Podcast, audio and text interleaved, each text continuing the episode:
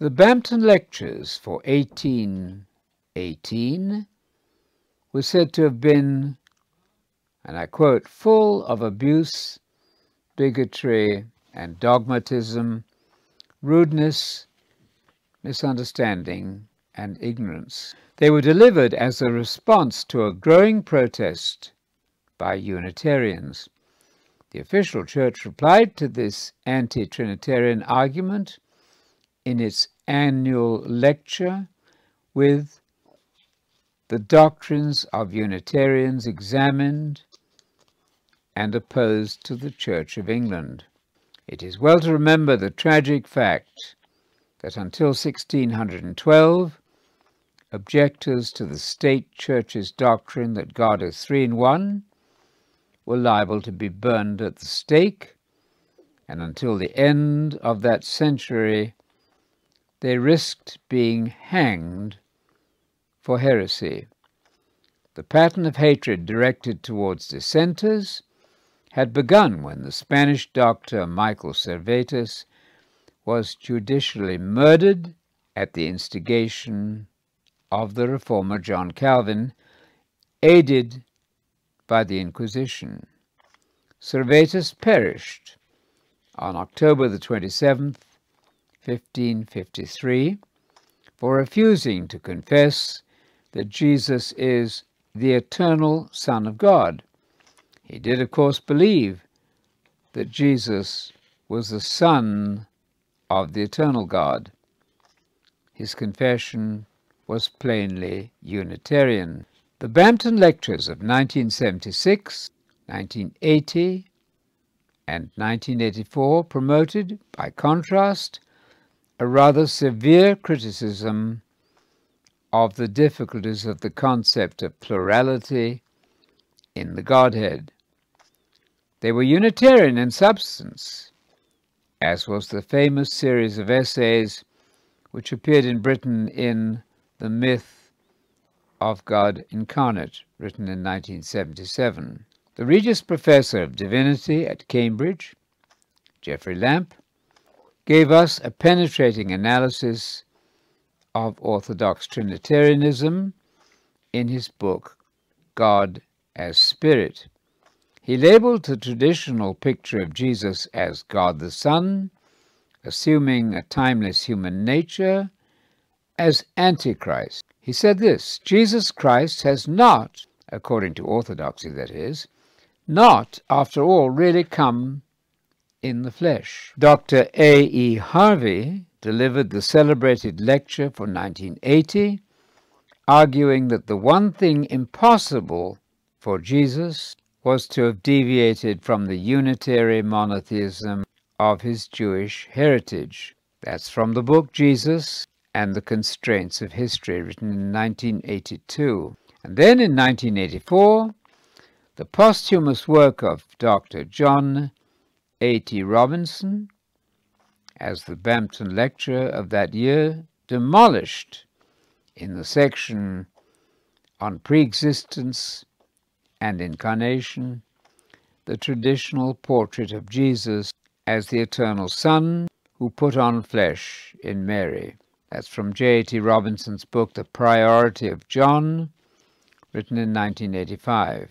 This is an amazing shift of attitude toward the central doctrine of the Christian faith. The shift is obscured by the fact that recent Bampton lecturers have not generally chosen to use the adjective Unitarian to describe their theology, nor have they acknowledged the biblical Unitarian tradition which preceded them. But their arguments show a close affinity with the age-old Unitarian point of view. Geoffrey Lampe subsequently delivered a lecture at Cambridge in which he asked, What future for the Trinity? His answer was, Not much. J.T. Robinson's extensive work on Christology, in his book The Priority of John, expressed objections to Orthodox Christology, which were exactly those of the Unitarian Rakovian Catechism produced by the 16th century Polish Unitarians. Robinson pointed out that, and I quote, John is as undeviating a witness to unitary monotheism as any New Testament writer. J.T. Robinson was referring to John 5:44 and John 17:3. The martyrdom of Servetus at the hands of a bigoted and tradition-bound church was not in vain. There followed a resolve never to think of killing other students of the Bible over doctrine.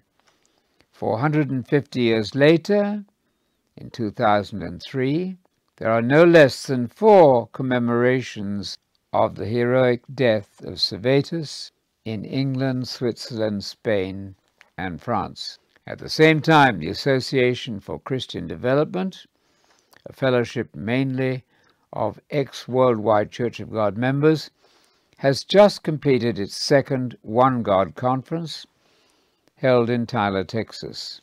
The first one was organized in Seattle in April of 2002.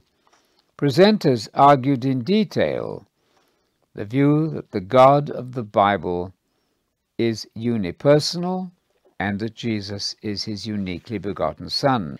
The Socinian Unitarian view of Jesus as the supernaturally begotten Son of God, not God the Son, is making progress little by little. Thankfully, exponents of anti Trinitarian views are now permitted to meet without fear of government or ecclesiastical intervention, enjoying all the benefits of free speech and open theological discussion.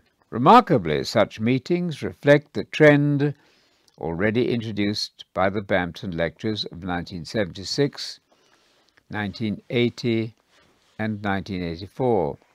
This suggests that the Trinitarian doctrine is again under pressure from sophisticated biblical exegetes.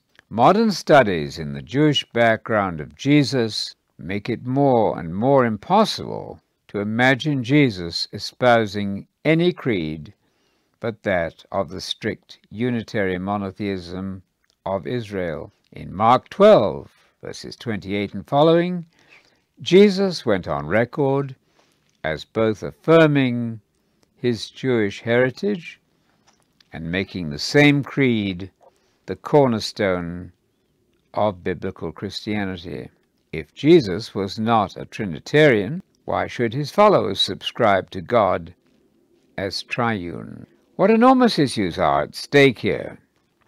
At present, the religious world of Christian, Jew, and Muslim is sharply and, barring a tremendous revolution, permanently divided precisely over the question of who God is.